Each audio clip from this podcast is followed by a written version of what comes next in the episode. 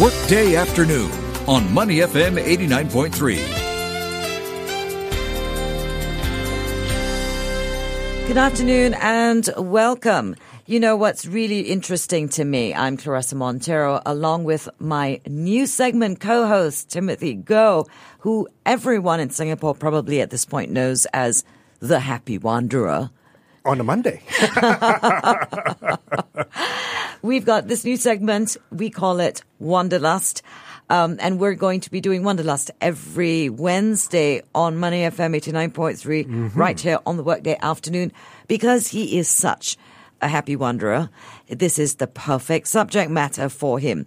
And you are, you love traveling. I love traveling um, since I was a kid, really. Um, I think I got it from my mom. This Mm-hmm. You got it from wonder, your mom. wanderlust. Uh, there's a, I forgot the term, but this wanderlust uh, spirit from Mm-hmm. my mom. Yeah. And I think it's absolutely wonderful that you can just pack up and travel whenever you want to. Most of us envy you. um, and the thing is, we are going to tap your brain on a weekly basis, whether th- th- it's about cheap tickets or good deals or exotic destinations. You are our go to intrepid traveler. Perfect. I'm glad to be here for that. Okay, so what are we talking about this week? We're talking about something I recently discovered. Okay, recently meaning about five years ago when I, Oh, yeah, very recent. traveling to exotic destinations. it's what everybody wants to do. Yeah. But then it's really hard to find exotic donation donations. I need those too Yeah, we in need order those, to go to yes. the destinations. it's hard to find, and that is already half the fun. Thinking right. where to go. I mean, I started out. Okay, this is the thing with my traveling thing. I told myself when I came to Singapore almost 20 years ago, every year on my birthday, I will go to a new city I've never been to before. Okay. When's your birthday? October, so I won't be here. Uh, Oh, okay. you can phone it in.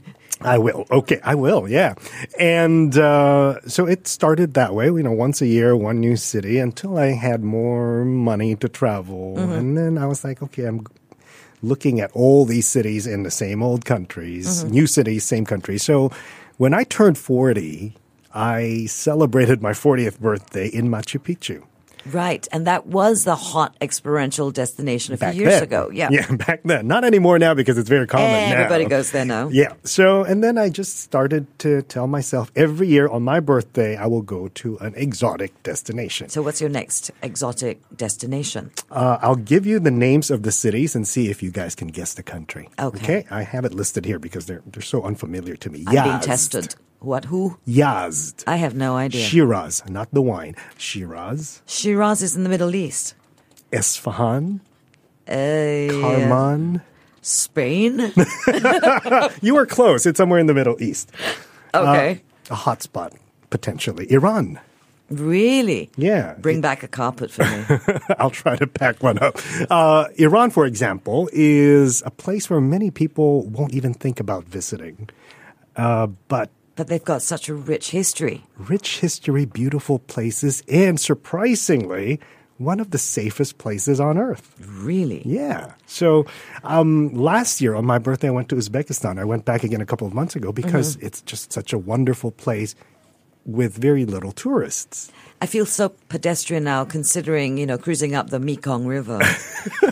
So, which brings me to my definition of what is an exotic location. Right. So, if you're cruising up the Mekong River in Cambodia, Mm-hmm. somebody in Europe listening to us right now will consider that a very exotic location. Sure. Right? Right. Uh, for us here in Singapore, you know, think about smaller places in the Middle East, not your Dubai or, Mm-hmm. or Doha.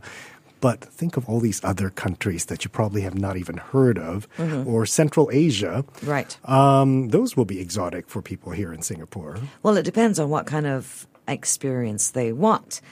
Um, if you like roughing it, if you like glamping, if Mm-hmm. you like five star experiences, then the destinations have to change in accordance with your expectations. If you want five star, I won't say it's exotic anymore, right? I mean, I, I wouldn't say a safari experience in South Africa will be considered exotic, but if you do the same experience in Zimbabwe, Mm-hmm. then maybe it is. Okay, but I'm sure I can find five star in Zimbabwe. Yes, you can, but okay, another another classification personally for me is that if there are no direct flights from Singapore to that destination, It's exotic. It's exotic. If you have to I make like two that stops. definition. Yes. Yes, okay. So you see, at that point, even some of my dive sites are exotic. There you 'cause go. You can't Yes. fly direct there. Exactly. So if there are no tour groups, Mm-hmm. it's exotic. If you can't fly direct, it's exotic. Okay. Uh, if you have to sort of rough it up or maybe intermittent internet signal, it is exotic. Ah, I've done that. It wasn't a direct flight. Uh, I I had no internet at the resort whatsoever. N- I d- didn't even have a TV in the villa. Oh, there you go. How exotic! That's and, exotic. and, and that was Tioman. I mean, even if you go to a national park in, in New Zealand where Sure. there's nothing but you and the stars, It's exotic. It's exotic. You hear the crickets at night, and that, that makes you feel like you're out of this world, out of your comfort zone. Sure. All right. Now, but the thing is, are these exotic destinations A, expensive, B, safe? Okay. S- typical Singaporean questions. here. Typical Singaporean questions, indeed. Um, well, are they expensive? In general, no. Getting there could be expensive because there Mm-hmm. Right. are no direct flights. You'll need Okay. to either book separate tickets to get to where you're going, Mm-hmm. and that could add up if you're not uh, booking on one uh, airline ticket. Um, so that could add up. But once you're there, the Mm-hmm. cost of living is so cheap because there are no tourists. Right. So everything is would be half Relative. the price of your regular Sure. tourist destination. As far as safety is concerned, it's up to you how um, uh, how smart and street smart you are. Mm-hmm. Uh, a lot of people in Singapore take it for granted. Sure. Um, we leave our, our, our phones on the dining table in the restaurant, and somebody can easily swipe that away if Mm-hmm. you're not aware. that happens in Rome. It happens everywhere else. I Yeah, it think. happens everywhere Yeah, else, they it's show you a true. piece of paper, and next thing you know, your phone is gone. Uh-huh. So you have to be street smart about that. Having said that, as I mentioned, Iran, I read, is one of the safest countries in the world with the friendliest people. Mm-hmm. Uh, I was surprised when I was in Uzbekistan, a very poor country in general, Mm-hmm. um, and it's so safe. Right. The first time I went, I realized how safe it was. You can walk at night on your own, nobody's going to mug you. Uh, the second time I went, I purposely left one of my phones in a cafe Mm-hmm. on a table outside on the street. And then I went inside to the toilet, came out, my phone was still there. Maybe they didn't like the model. nah, I don't want an Android. Or it- it's it's but again the safety factor depends on, Indeed. Mm-hmm. on on on how you interact with people as well. Okay, so as a beginner's guide to exotic vacationing, what should a Singaporean who, I mean, I, I am your atypical Singaporean traveler. I like my luxuries. Uh, I do take my safety for granted. I do walk around with uh, quite a lot of cash Okay. because in, not everywhere I, I go We'll take credit will cards. take that particular credit card. They Ah, "D- yes. Who's this DBS? I don't know this bank. I'm not taking your card. It's happened to me. Mm-hmm. So I walk around with you know quite a bit of cash.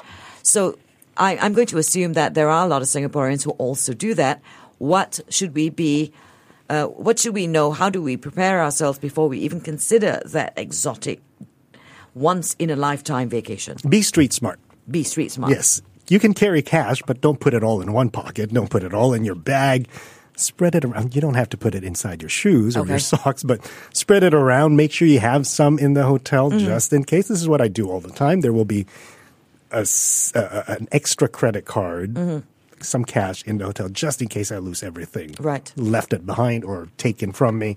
At least I will have something. So that's one thing you do, uh, whether you're going to an exotic place or any big city for that matter.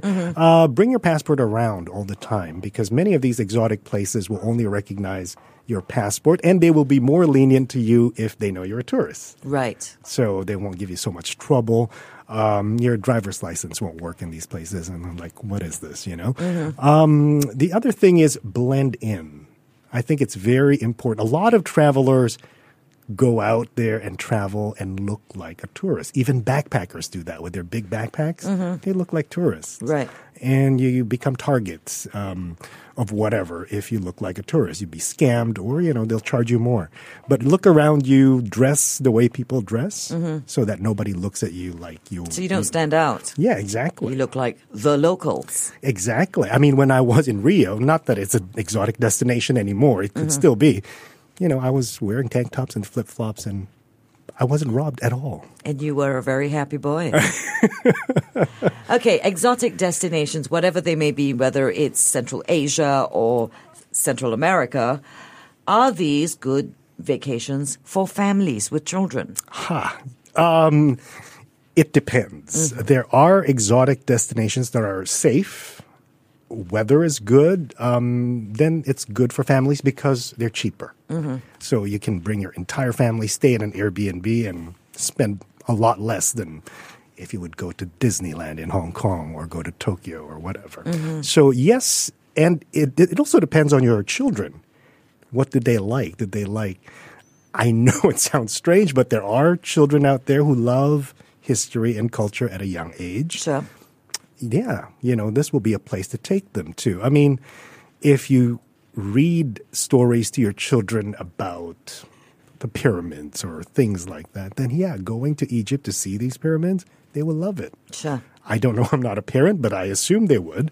Um, so yeah, it could be. It just depends on the kind of family that you have. What kind of research do you think they should do before they decide on an exotic destination? As a family or as a person? Mm, as a a family. family, safety, of course, first, uh, and the convenience of, of uh, having everything around you that you may need Mm-hmm. uh, as a family. You need to learn about that. Otherwise, you'll have to bring your own medication just in case. right. And speaking of medication, when you're in an exotic location, it's always good to be cautious about water Mm-hmm. first and food and let your body ease into it. Right.